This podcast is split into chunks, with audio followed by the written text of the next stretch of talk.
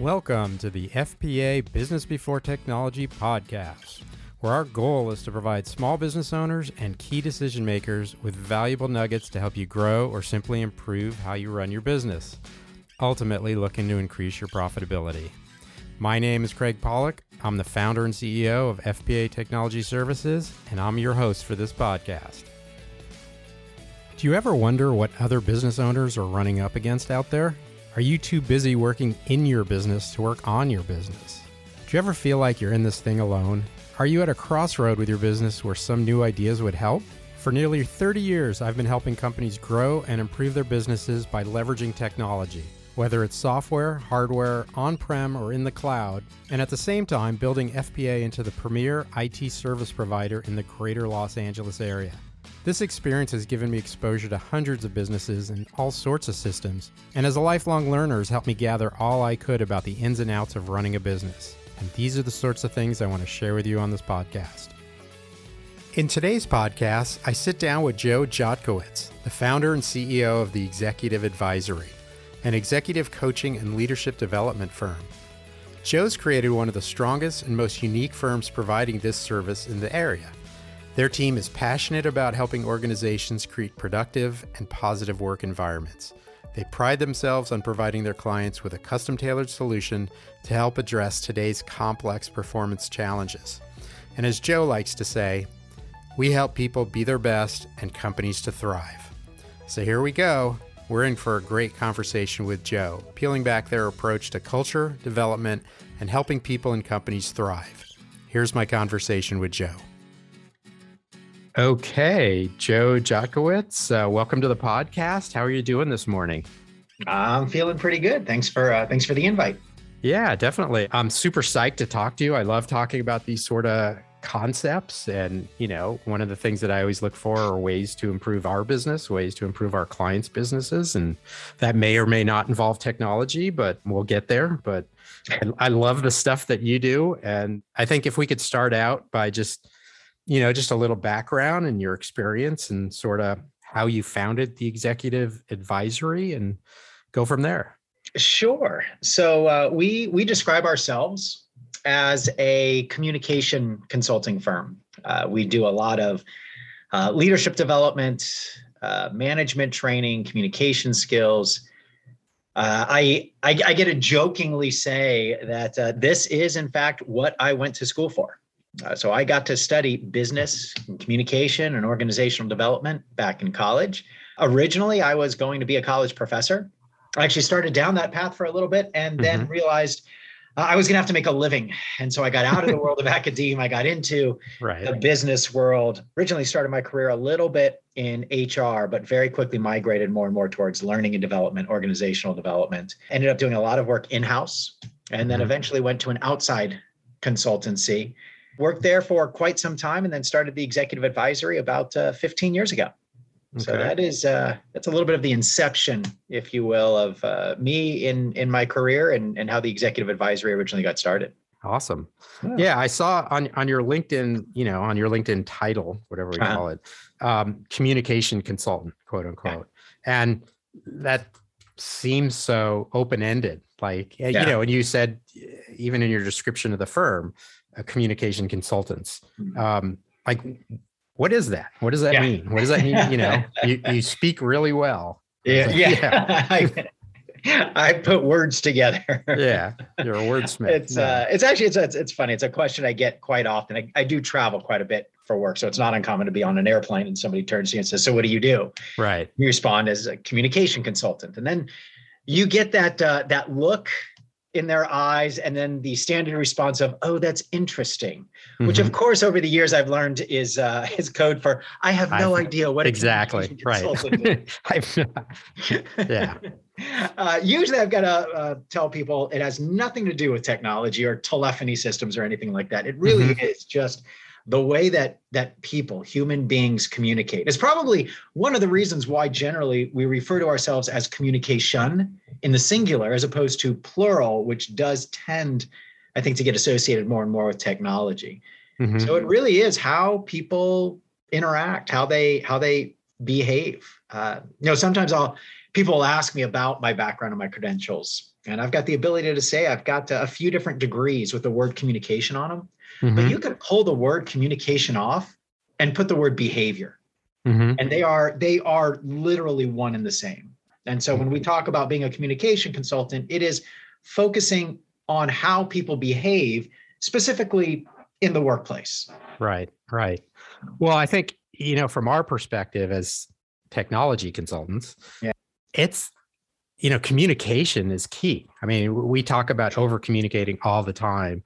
And I think, you know, when you talk, I would say, and I'm sort of flubbing my words right now, but you know, with a technologist, any little bit of communication sometimes is over communicating, right? Because they like yeah. to hide in the corner and just do their work. Yeah.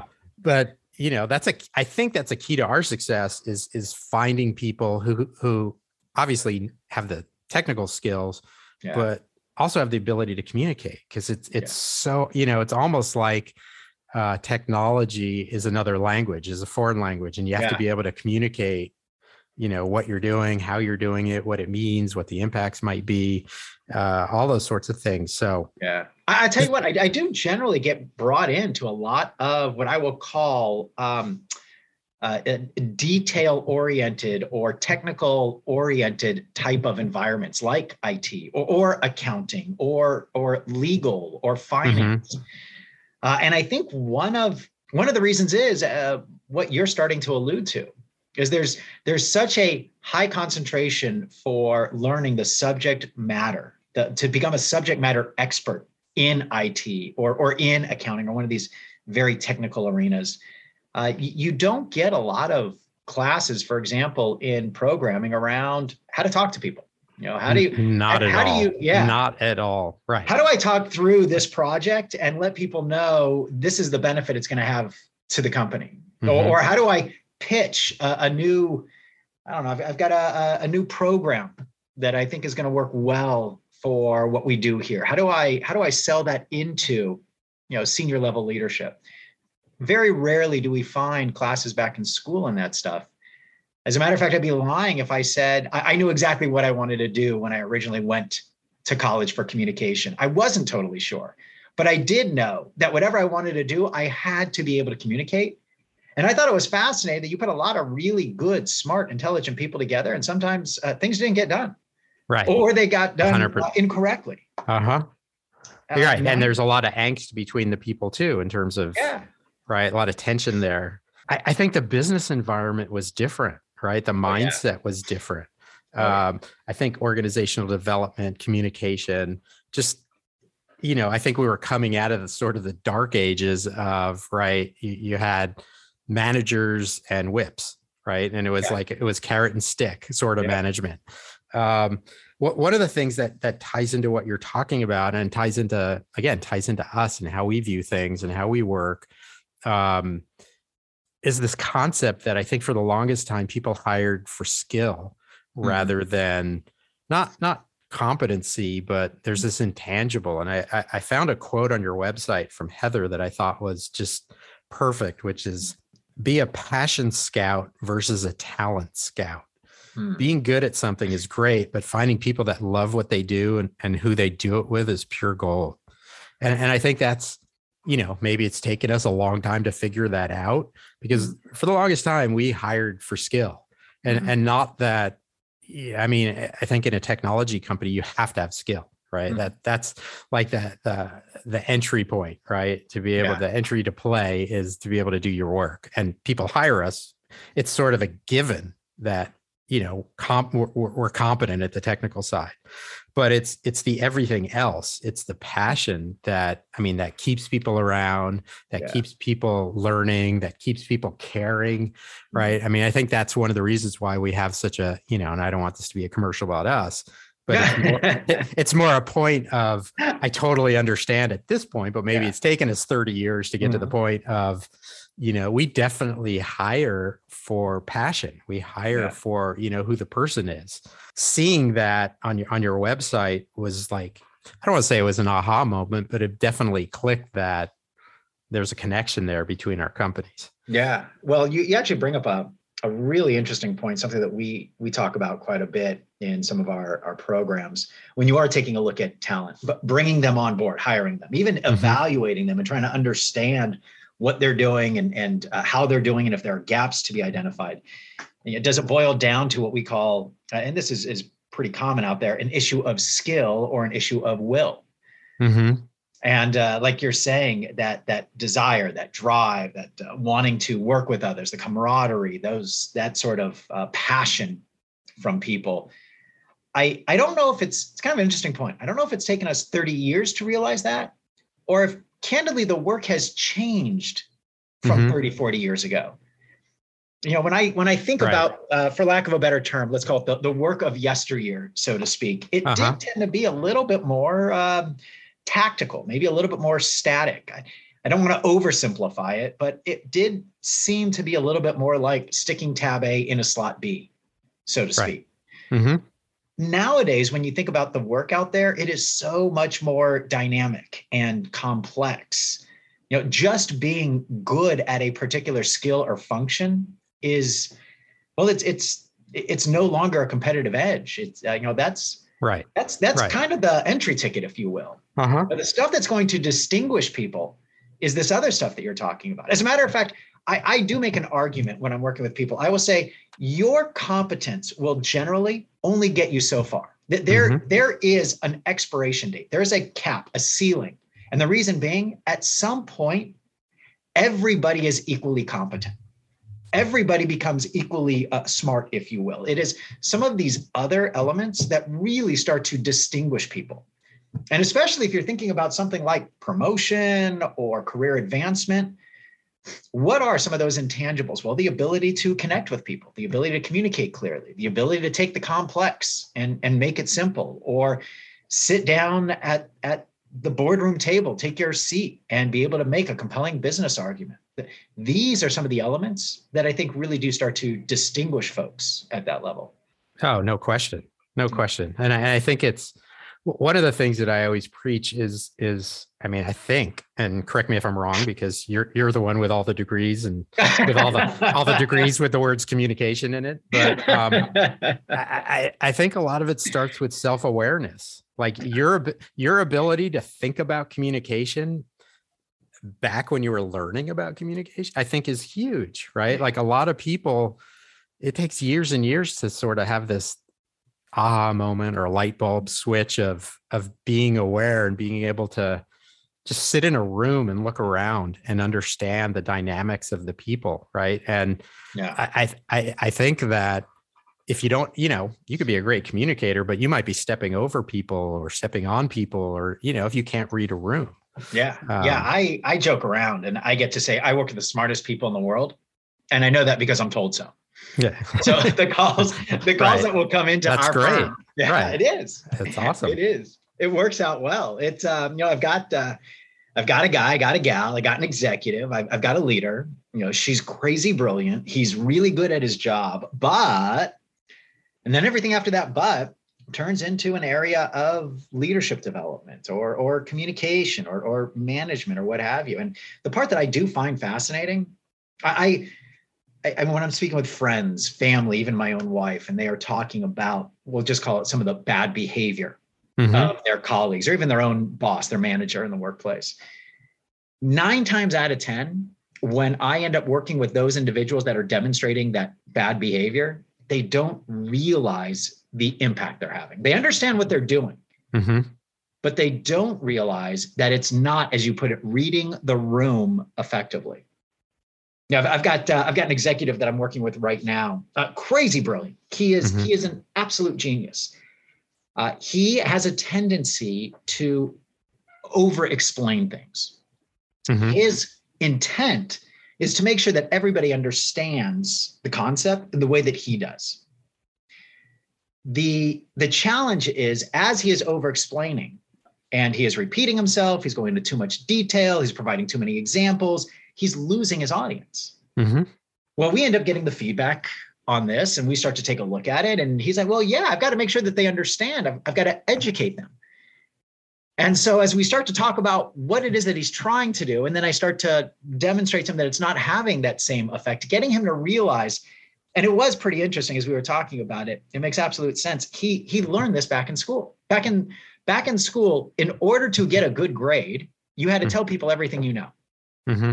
The challenge was that nowhere along the way did somebody tell him, now, once you leave academics and you go into the business world, just the opposite is true. It's not telling people everything you know. It's telling them what they need to hear. What they need to hear, right? Exactly. What they need. And everybody, you know, I mean, I think everybody understands this now, which is everybody learns differently. Yeah. But everybody not only communicates differently, but they have different underlying needs of how, you know, dare I say it, how they need to be communicated so they get what they need. Yeah. Right. Absolutely. And I think it's interesting that as a society, we've come to this point as almost as a civilization, right? It's like, there is no easy answer to solve this problem. That's why you exist, right? Yeah. It's not like, hey, go watch this video and you'll get it. There's so much reinforcement and so much subtleties to this that people need an expert like you to come in and help them do this. I think that's great. And one of the interesting parts about it, the success of this skill is really dependent upon the measurement of others. What do I mean by that? If in order for me to be called an effective communicator, yes, I would hope that I do the prep and the pre-work and I put in the effort and the time to be an effective communicator. But I am truly only measured as an effective communicator as others think I'm effective. Mm-hmm. And so understanding that, and you nailed it, having that self-awareness of not only what you're doing, but the impact it's having on others, really does start to determine whether or not you're going to be effective. As a matter of fact, I mean, you and I, we briefly talked a little bit about one of the pivots that we had made a few years ago, and it was done with really that very mindset. We have always been very effective being in the room and facilitating workshops or leadership development programs. And once the pandemic hit, we realized, all right, we got to pivot. Why? Because we're not going to be in the room anymore. But we still got to figure out how to be effective. And like everybody else, we ended up going on online. We were already doing some virtual training, some remote training. I think at the time we were using WebEx. Mm-hmm. We quickly started to migrate more towards Zoom just because it gave us greater functionality. As a result, it gave our clients a better experience. And then we even went a little further and we built out a studio, a streaming studio in our office. Once again, so that we could be more effective with the people that were receiving the training. We think we've got pretty darn good tools and strategies and techniques that we've designed and developed. But regardless of how good that subject matter expertise is, it's got to be received in an engaging and inquisitive manner. And so by building out the studio, we were able to create a much more interactive environment.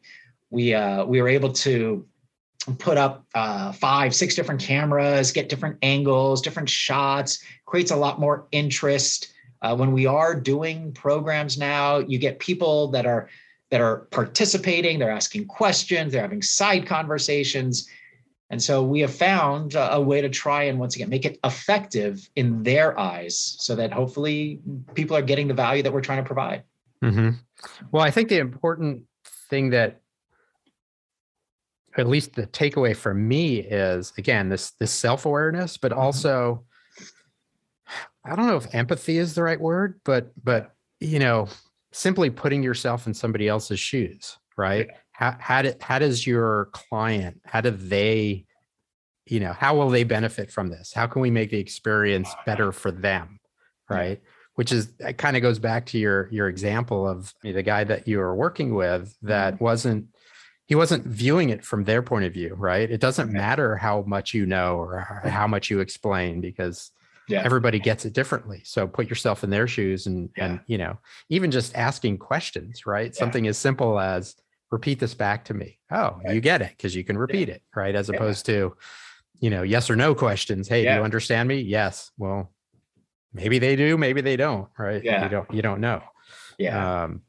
So tell me a little bit more about, you know, you said that you pivoted at the beginning of the pandemic. What was, I mean, I would think for a service business like yours, you know, when we first went to Zoom, that must have been a shock to the system, both for your team and your clients.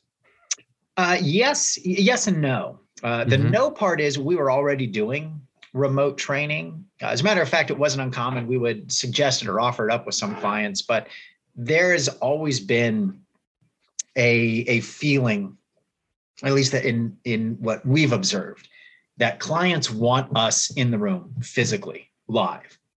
When you are doing learning and development, training and development, and I can definitely say over the last couple of years, I can confirm this, there is a huge value of being in person. Absolutely. Mm-hmm.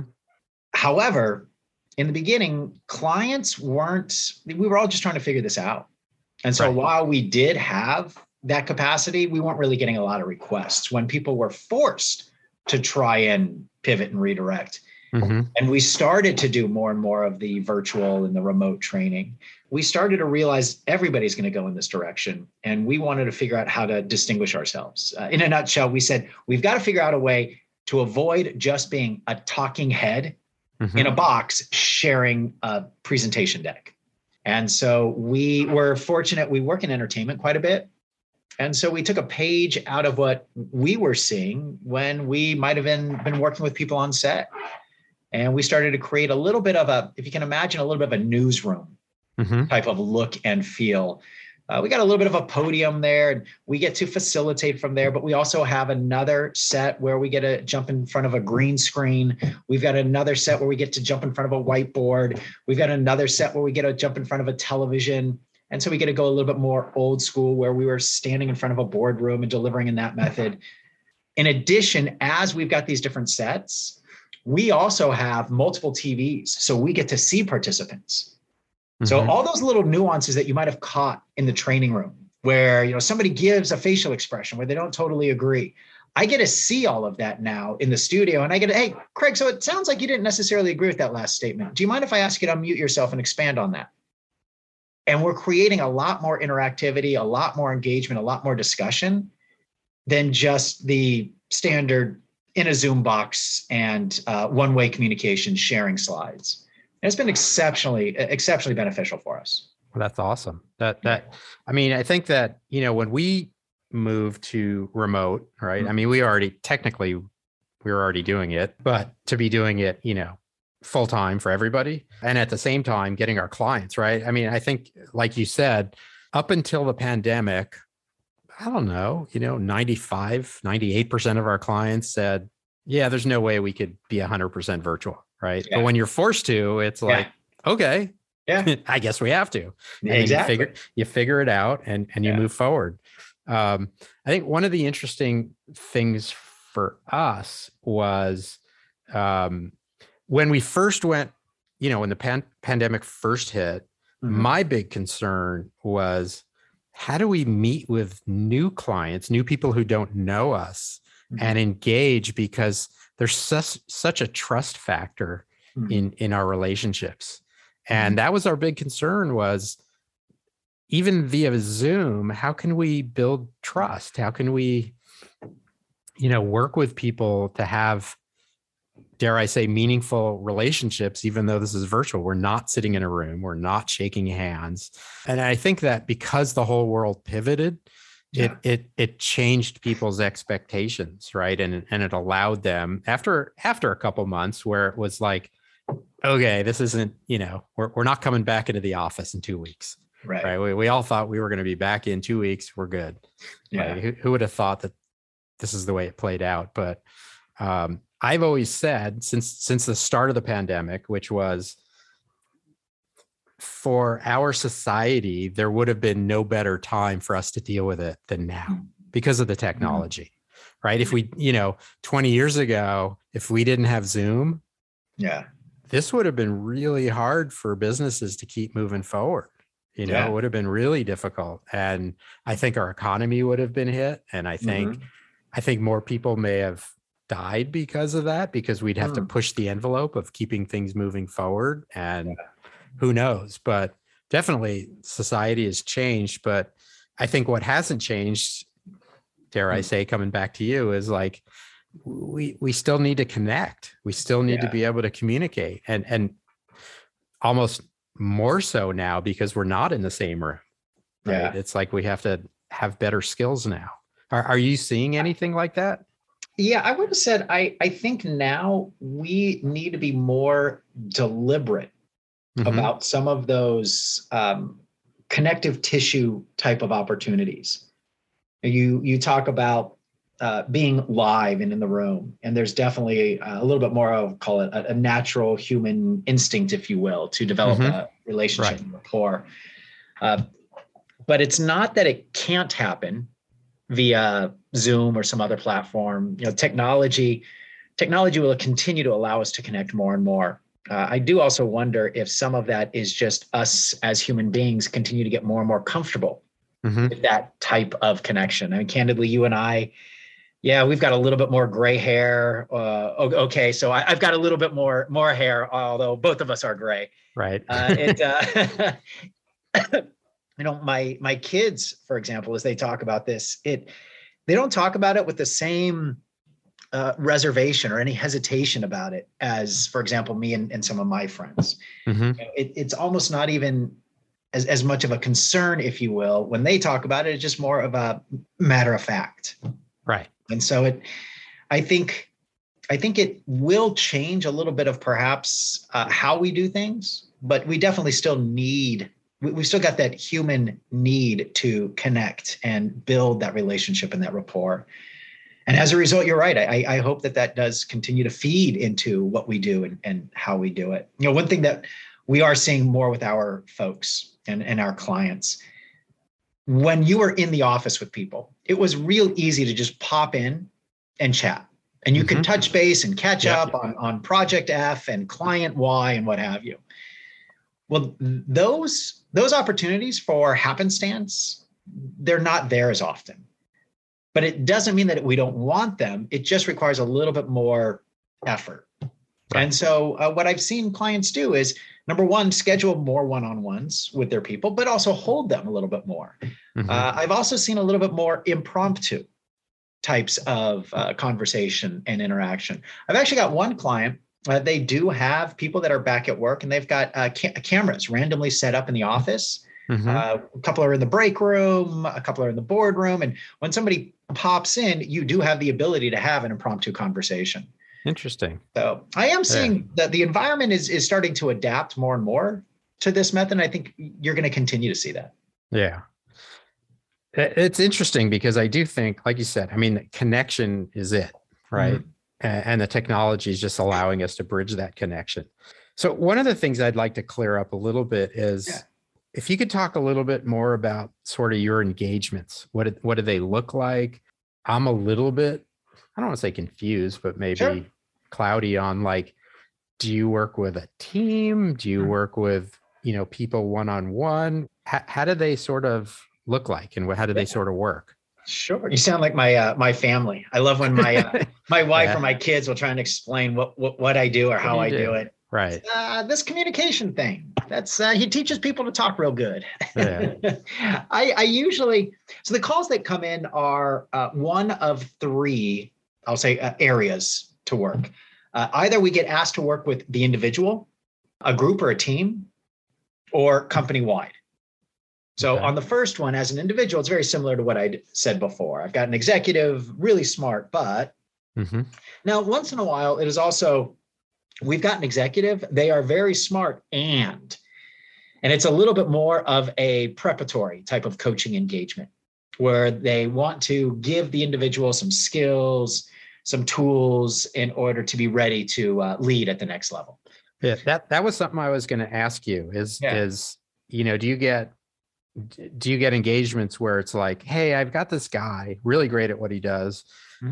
We think he'd be great in this next role, which has significantly more leadership, but his interpersonal skills, not that they're bad, just he's not quite at that level in terms of how to motivate people, how to motivate staff, how to truly be a leader, right? One of the things that I heard way back when that stuck with me is you manage inventory and you lead people. Yeah. Yeah. So do you ever get those sort of like, we're not sure if we should promote him or not, but we'd like to see if, you know, can we help him get to that place? Yeah. I'd say about 20% of the calls for one-on-one work is more of that. We want to help them get to that next level. And it can be something like, you know, they don't know how to read the room, and we want to give them people skills on how to understand different people, different styles. Maybe it is, as you had said, they don't really inspire, you know, they just kind of dole out the facts and the data, but we need him to be able to understand how to tell the story and why this matters. So we do get some of those calls as well. As a matter of fact, sometimes that even leads into the second group of work that I started to talk about, which is with a group or a team. It's not uncommon that those types of situations are usually solved more with a group training or a program. Okay. Such as, you know, we've got, I don't know, 10, 12, 20 individuals that we're looking at to get to that next level. We want to put them through a Foundations of Management program or a Managerial Basics training type program.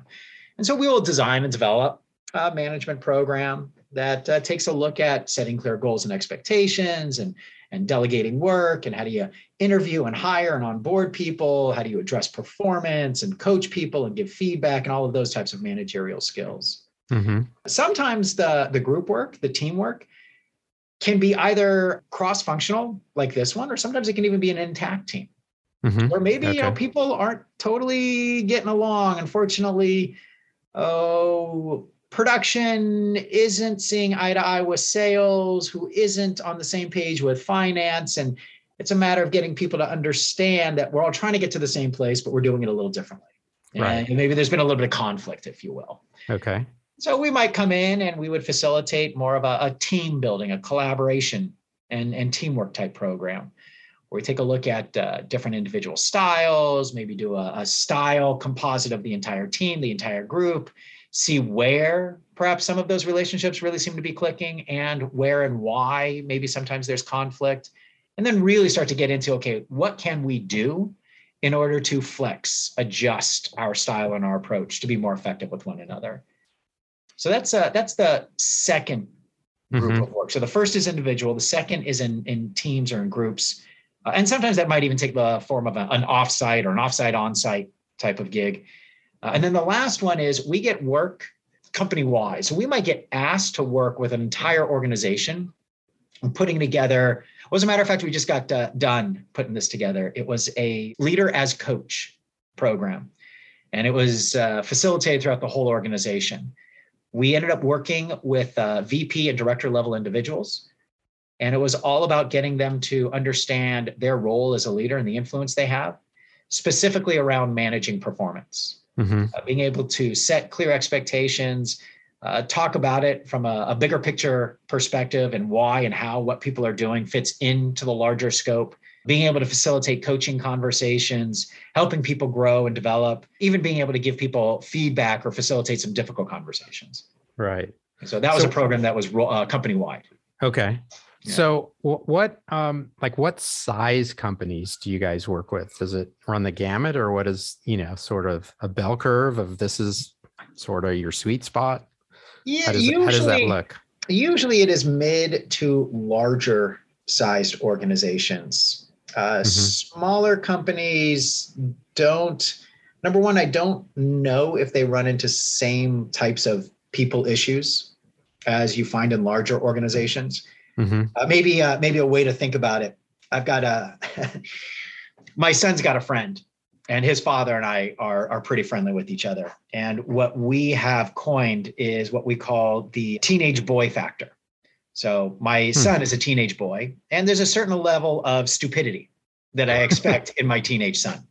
However, once he gets together with his friends, that level of stupidity doesn't just increase based on the number of people in the group. It actually increases exponentially. Right.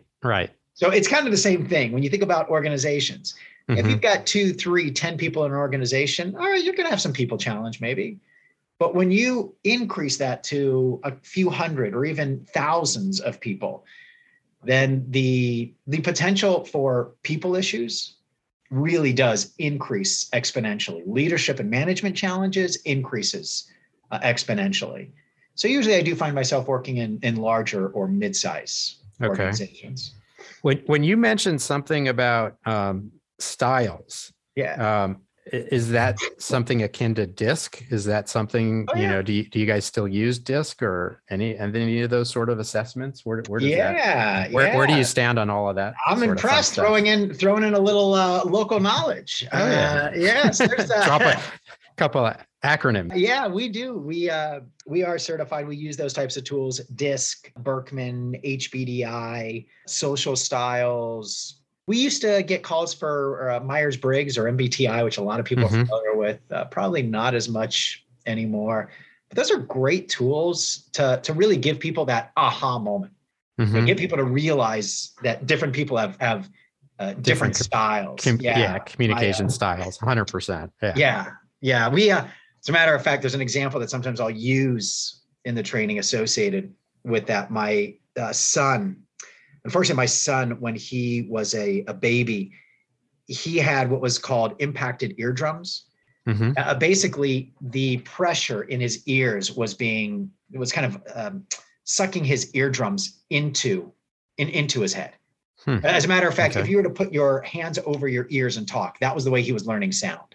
And he wasn't forming his words correctly. Well, we ended up going to the doctor, and it was a very standard, very straightforward procedure where he needed tubes in his ears in order to release the pressure. As a matter of fact, very, very common. Yeah, I've heard of that.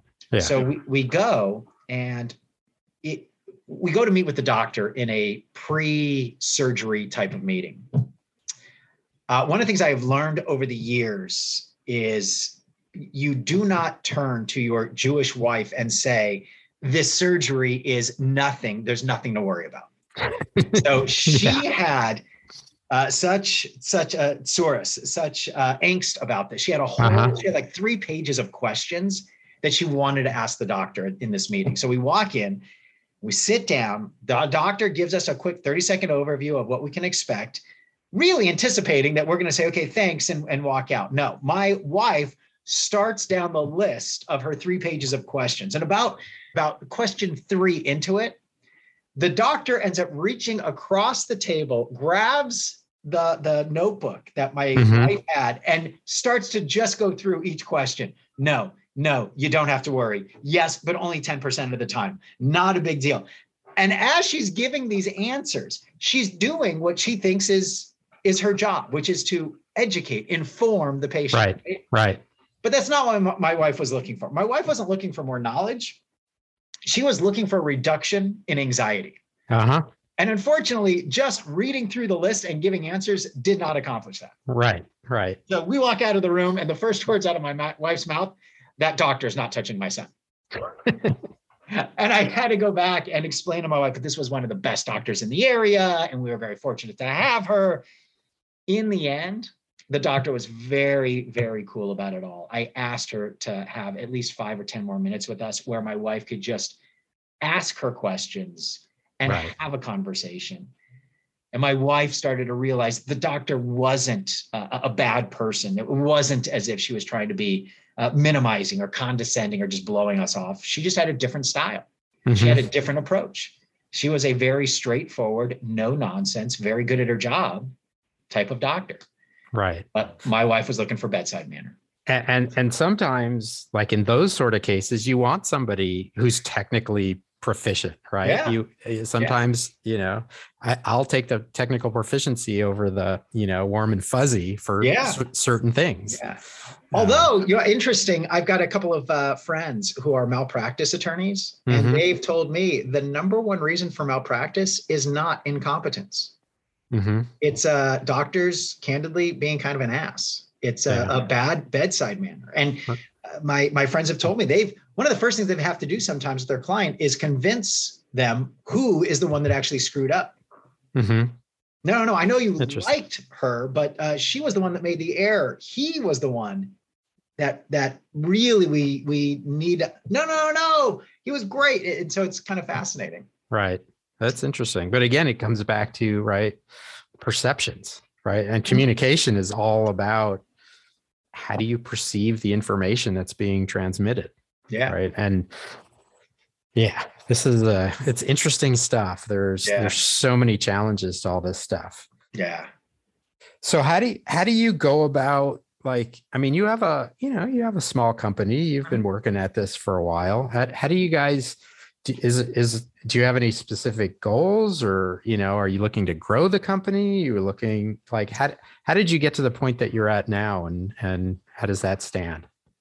We got to the point that we are now through perseverance. Mm-hmm. And I've got to say, great. We've got great clients. We are super, super fortunate.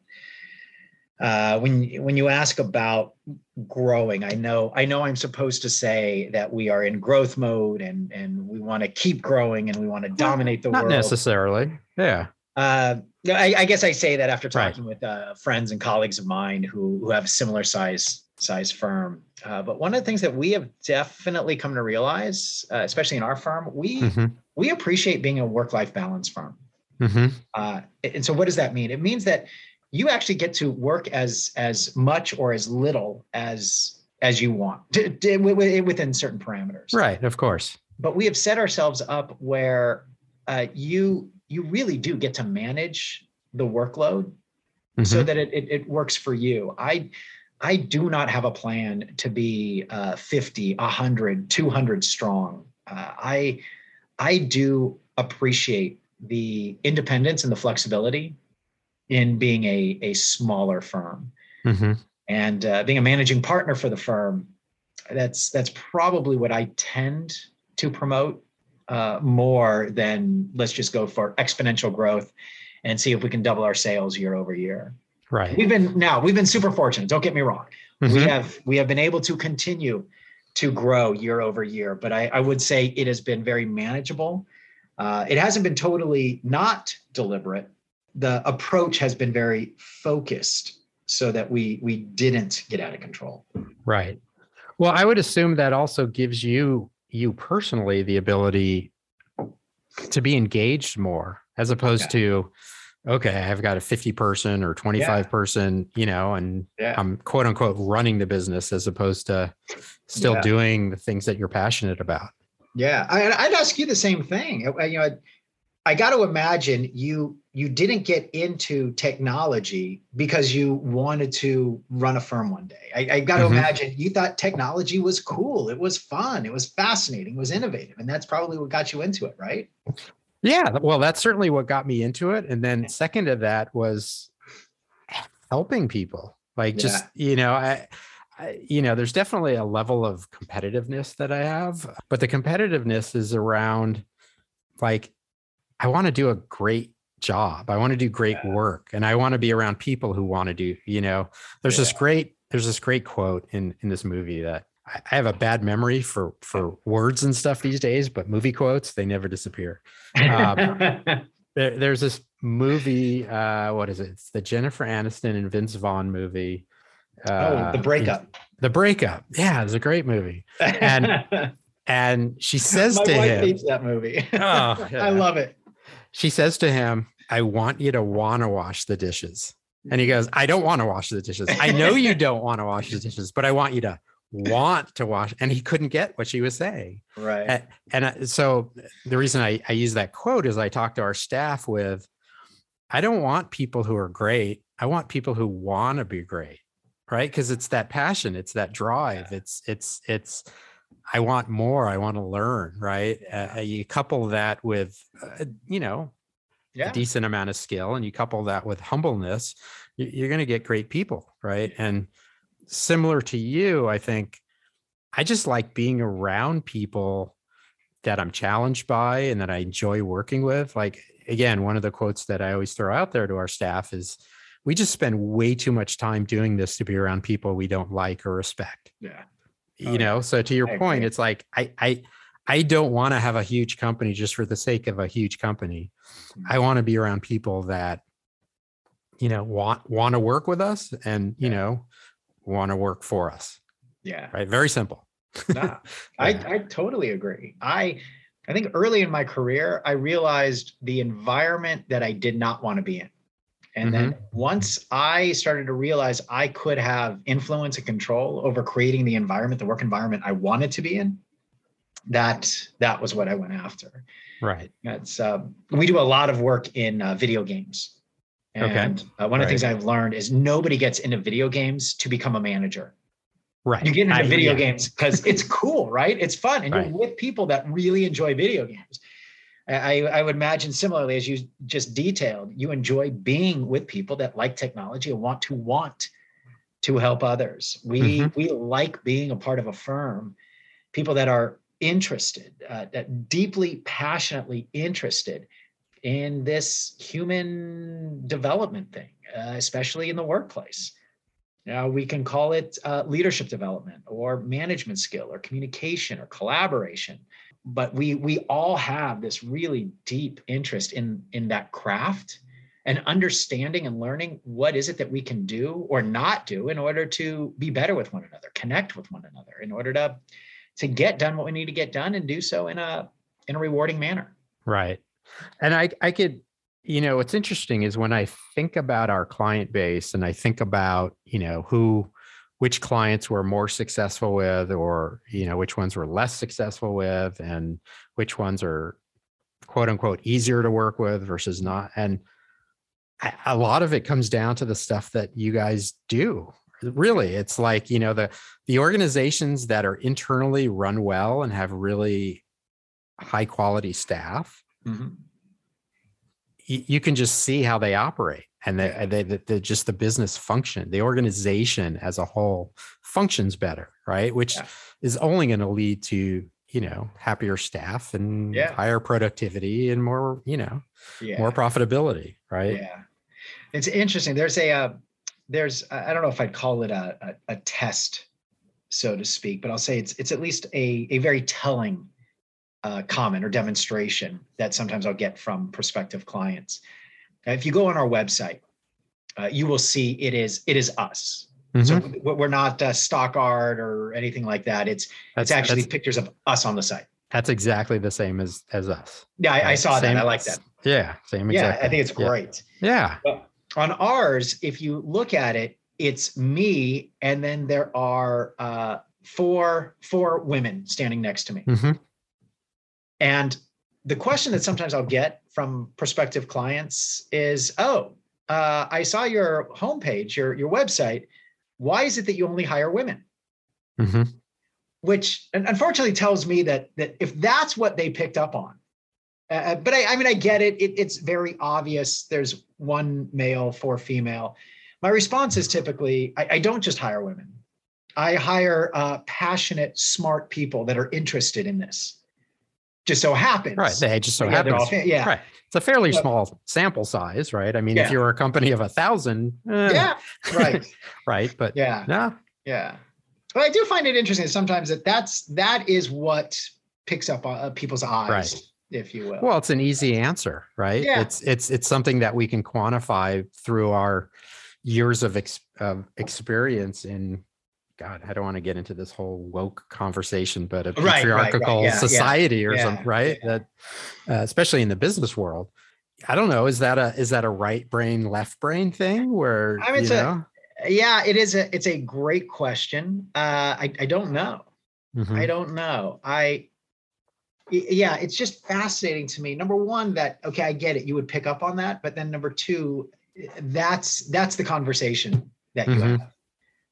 Versus, you know, like we were just talking about, being in a firm where you not only love what you do, but you love the people you work with. Mm-hmm. I mean, that's if there was one thing that I would say has been super rewarding, it has been being able to not only be able to do what I love, but doing it with people that I love working with. Yes, 100%. That has been phenomenal. Yeah. Right. I think that's, I mean, life is more than business. I mean, it is. And look, everybody has different goals and everybody has different aspirations and different paths to get there. But like I said, you know, it was hugely important to me that we just spend way too much time being, you know, doing this. Mm-hmm. We spend more time doing this than we do with our families, with, you know, extracurricular activities. I mean, yeah, you spend more time working than almost anything other than maybe sleep. Yeah. Right? As far as like one activity, right? Yeah. But if you're a small business owner, you're definitely working more than sleeping. So yeah. Exactly. So here, I'm going to ask you, I'm going to zig again, some personal questions. So sure. What do you do? Like, how do you continue? I mean, I would think that you're into personal development and continue that. I mean, because what you do is it's not a static thing. It's not, hey, and not to downplay almost anything, right? Right. Like taxes or IT or, I mean, you're in the people business big time, right? So I would assume that you're a constant learner and you're looking to grow because that's the nature of your business. That's the nature of the field you're in. Mm-hmm. Are there any specific things that you do? Do you like intentionally continue to learn, or how do you go about, challenging yourself internally? Absolutely. There's a few things. Number one, inside the firm, we do a lot of knowledge sharing, different tools or exercises that we might design and develop, and we share with one another so that you can use them with your clients and vice versa. That's pretty beneficial. Not only do we get to share knowledge and tools and concepts with each other, we also will riff and build off of each other as well. In addition, I do tend to read quite a bit. Usually I read a lot of research. I'm kind of a data geek. Yeah. Okay. So I will read a lot of journals and studies. It is kind of fascinating to me how, for example, one study that comes to mind, are you familiar with the acronym RBF? That's one I am not. All right. Okay. So it's a term, and I will apologize for any sensitive ears, but it is a fairly common term out there called resting bitch face. Okay. RBF. Okay. Okay. Good to know. There you go. And a number of years ago, actually, this was kind of an interesting concept that was starting to come out in the research because there were certain individuals, prominent figures that were identified as possessing this RBF. One of which, and I only say this because it's published, Kanye West, for example. He's got that type of facial expression about him. Well, that in and of itself, all right, it's kind of interesting. Well, then when you start to take a look at how others respond to people that have that affect, that lack of expression, right, you start to realize, well, it's not as open, it's not as approachable. People don't listen to individuals that might come across that way a little bit more. Now, it's kind of some interesting application. So if I'm in a business meeting, do I come across with that RBF, or do I manage my nonverbal communication to come across as more interested and engaged? Well, those sorts of studies I find fascinating. Interesting. And so I will pull a lot of different research from different areas, and then even start to take a look at how it will apply in business situations. The other thing I like to read a lot, I like to read biographies. Okay. I love reading about people. History or recent or? Mostly, actually, now that I think about it, probably mostly history. Personally, I'm a huge fan of the old Negro Leagues. And Jackie Robinson is my hero. Okay. As a matter of fact, you've talked about a couple of times the impact that you have on others and clients. Is a phenomenal quotation from Jackie Robinson. I'm going to totally bastardize it, but it's something along the lines of a human life is only as valuable as the impact it has on another human life. Huh. Okay. It's a great quotation. Yeah. It's one of my favorites. So I love reading biographies and learning what other people have done in different situations. I'll tell you what, there's a fascinating, you want to talk about a fascinating communication situation. And I apologize if you've heard this story, but when Branch Rickey was first thinking about bringing Jackie Robinson into the club and putting him out on the field, he invited him to his office. And I don't know if you're familiar, but he berated him.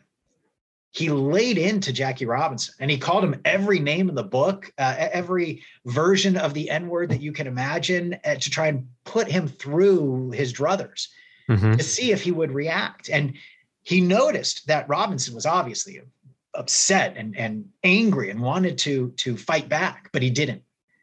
And Branch Rickey in that communication exchange acknowledged, I know you're upset. I know you're angry. You've got every right to be. But if we are going to do this and you're going to go out there on that field, you cannot react. If you react, we lose. Mm-hmm. And it was just a fascinating interaction between the two. Right. Yeah, it's I've heard it documented in a couple of books. Uh-huh. But what an amazing communication type of situation, interaction. And right. I love reading about those types of things. And you think about how then people are able to apply it in business world.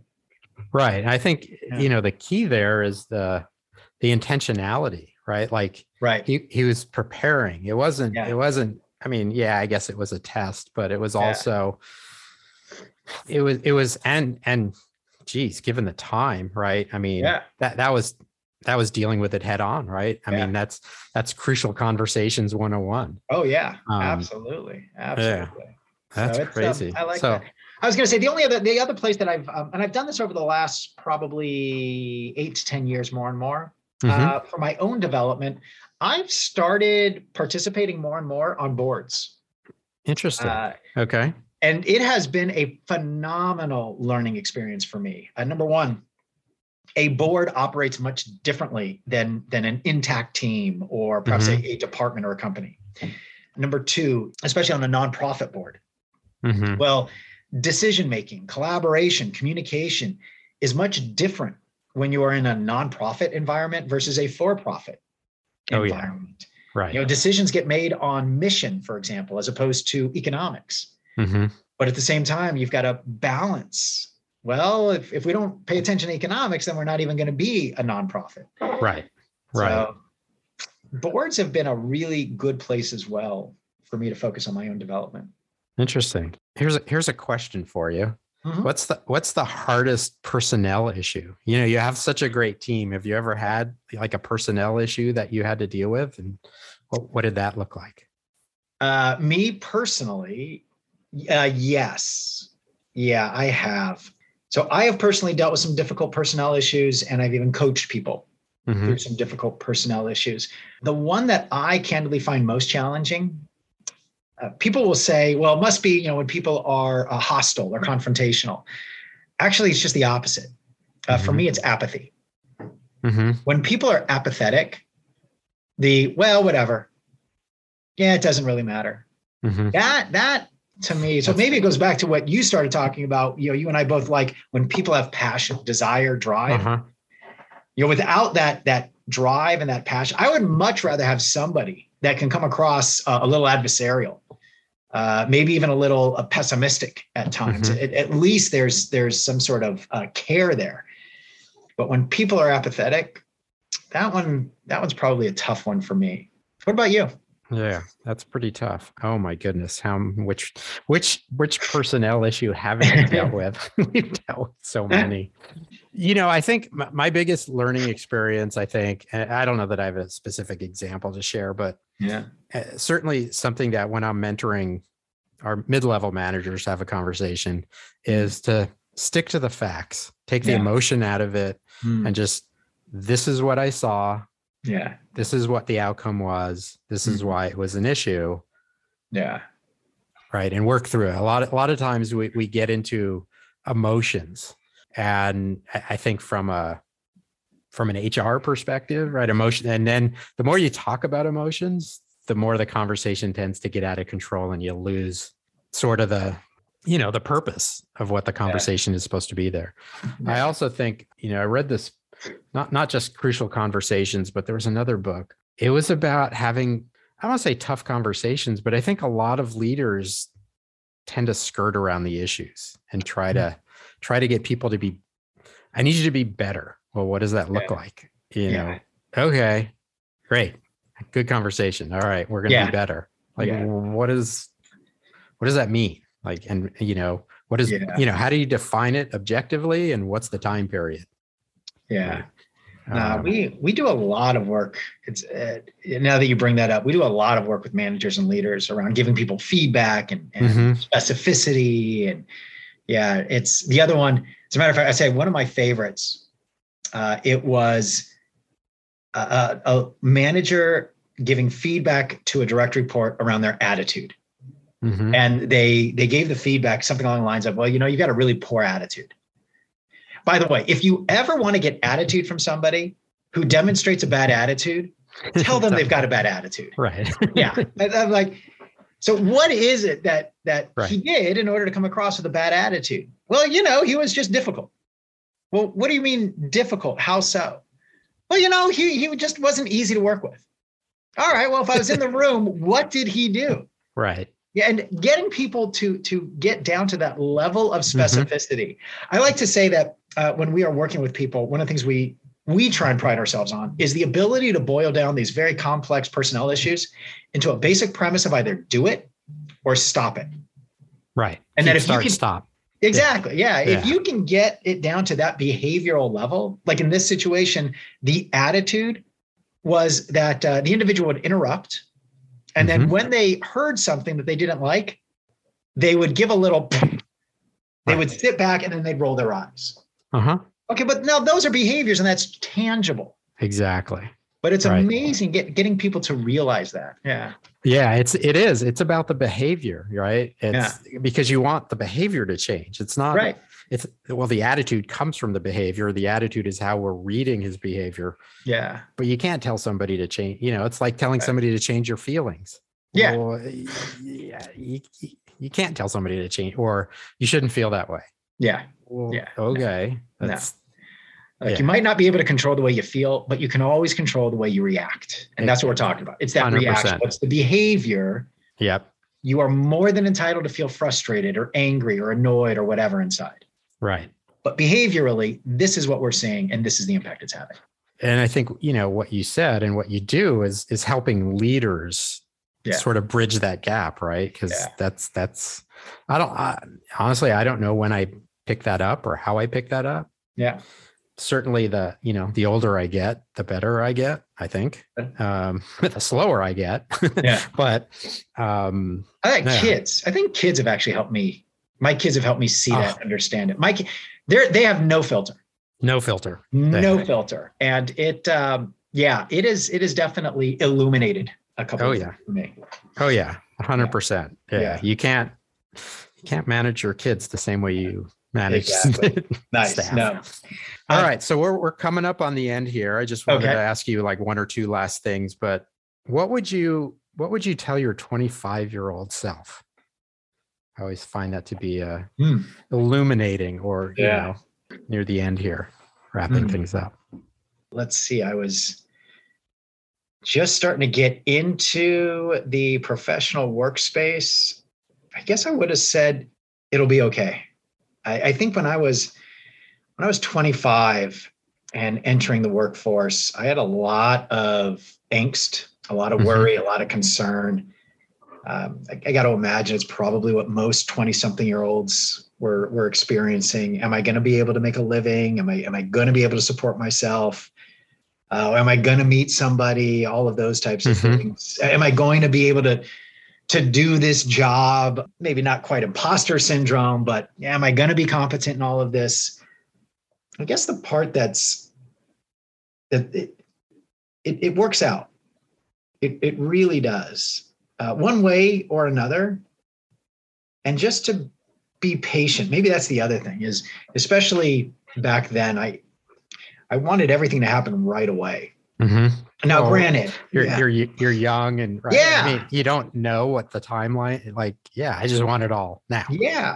Yeah. And at the time, this was probably the very, very beginning of the whole .com boom type thing. And so things were happening at a faster pace and you were reading about people making now you say 6 figures out of college and it's, you know, a no brainer, but back then 6 figures out of college was huge. Mm-hmm.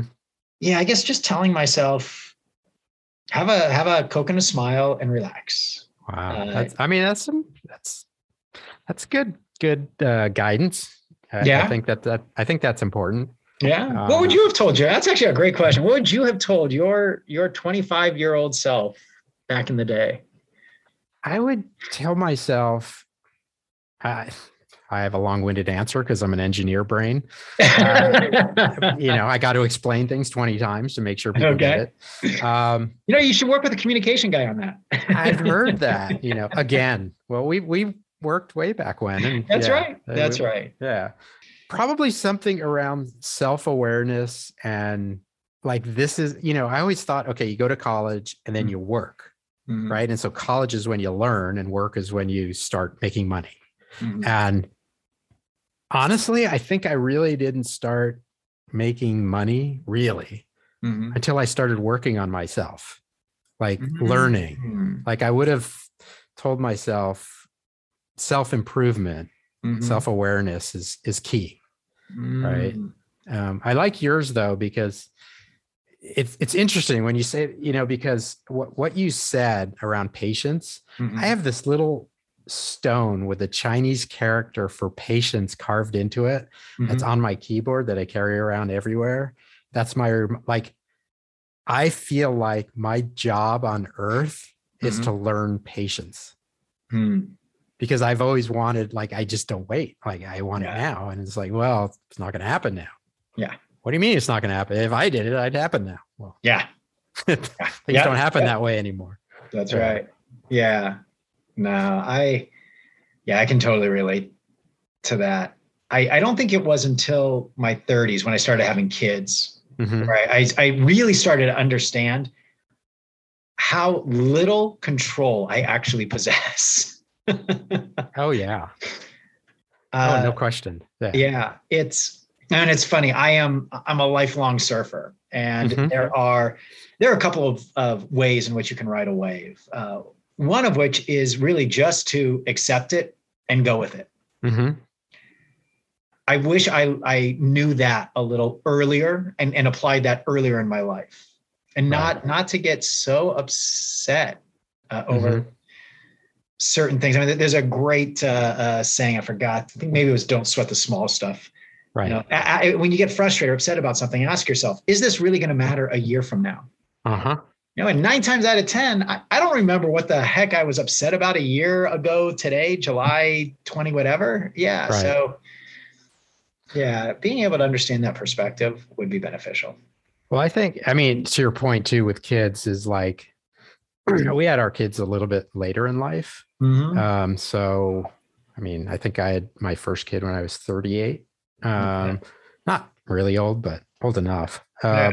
But I was far enough along in my maturity as a business owner and leader and whatnot, that I came to realize how much you're especially, it's different leading somebody who's 30, 40, 50 versus helping your kids develop.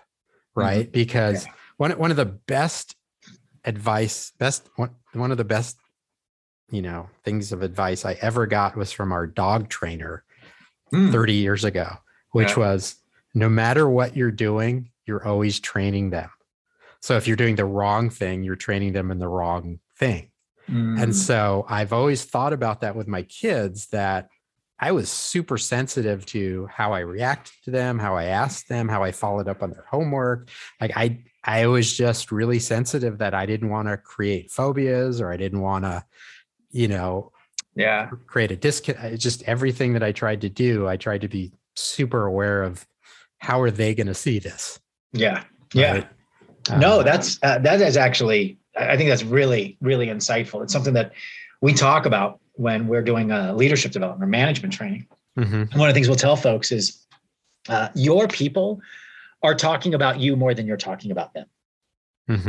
They may not always be listening to you, but they are always watching you. So what you do and how you do it, they're picking up their cues from you. They're learning from you. If you have a difficult time, communicating in a clear, organized manner, well, it's going to be tough to expect them to do it. If you can't get to the point, if you aren't transparent with information, how can you expect others to do it? Right. 100%. Yeah. I remember somebody mentioned this to me as well, which was, if you're not if you're not creating the story, mm-hmm. they're creating their own story. Yeah. And it's usually not what you want the story to be. Yeah. So, you know, that's where transparency and filling in the blanks and making sure people are updated and know what's going on. Otherwise they're filling in the blanks and that could be scary. Yeah, yeah. Absolutely. It's kind of interesting. Well, this was awesome. This is one of my, I mean, I haven't listened back to it, obviously. I still knee deep in it, but I'd like to say it's one of the best ones I've had. Oh, this is cool. I love this topic. I didn't realize you were a surfer, so we may have to go out there some point. Yeah. Actually, I finally got to check off one of my my bucket list items. I always wanted to surf in Hawaii, and I did that a number of years ago, and it was amazing to surf without even a spring suit on. I had no idea. I originally got connected with a friend of a friend sort of thing. And mm-hmm. She was going to set me up with a surfboard. And I said, yeah, I'll just bring my my suit. She says, yeah, all you need are board shorts and a rash guard. Even if you want that. I said, oh, no, I thought I'd bring my spring suit. She said, why? Yeah. I said, well, I don't want to freeze. She goes, well, it's, you know, going to be about 80 degrees. I said, oh, well. She goes, no. The water is going to be 80 degrees. I said, oh, yeah.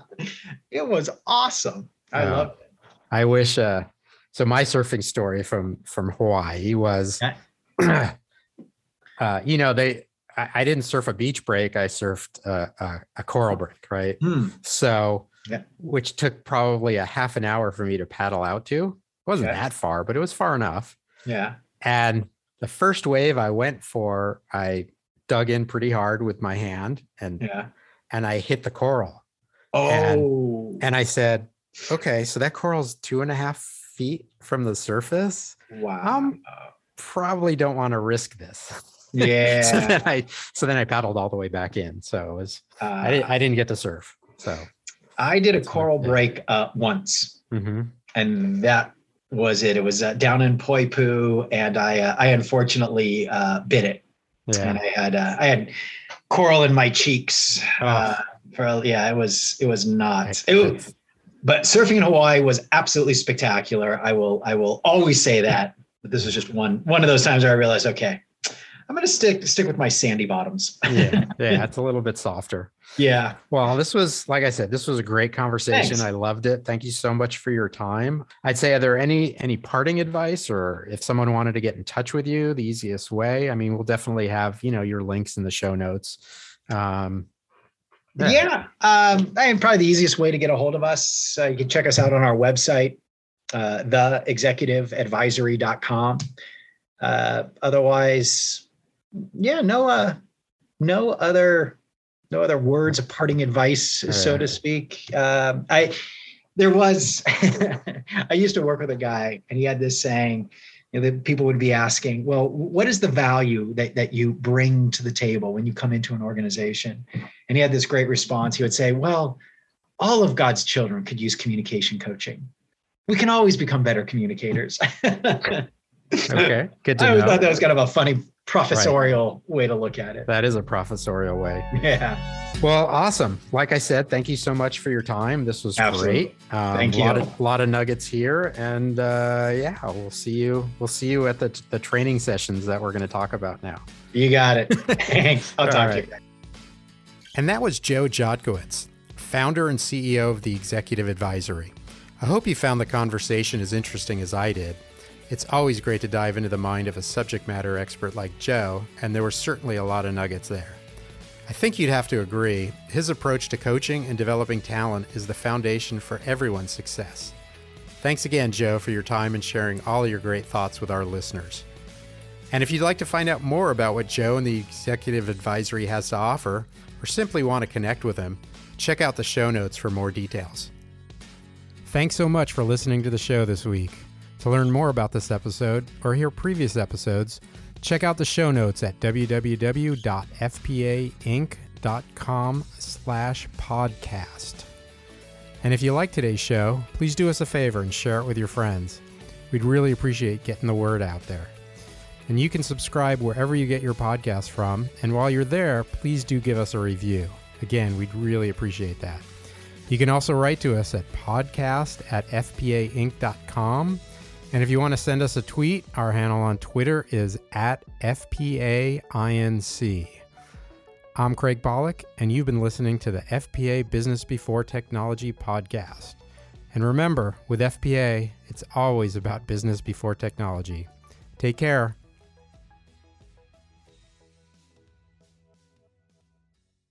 This podcast is a part of the C-Suite Radio Network. For more top business podcasts, visit c-suiteradio.com.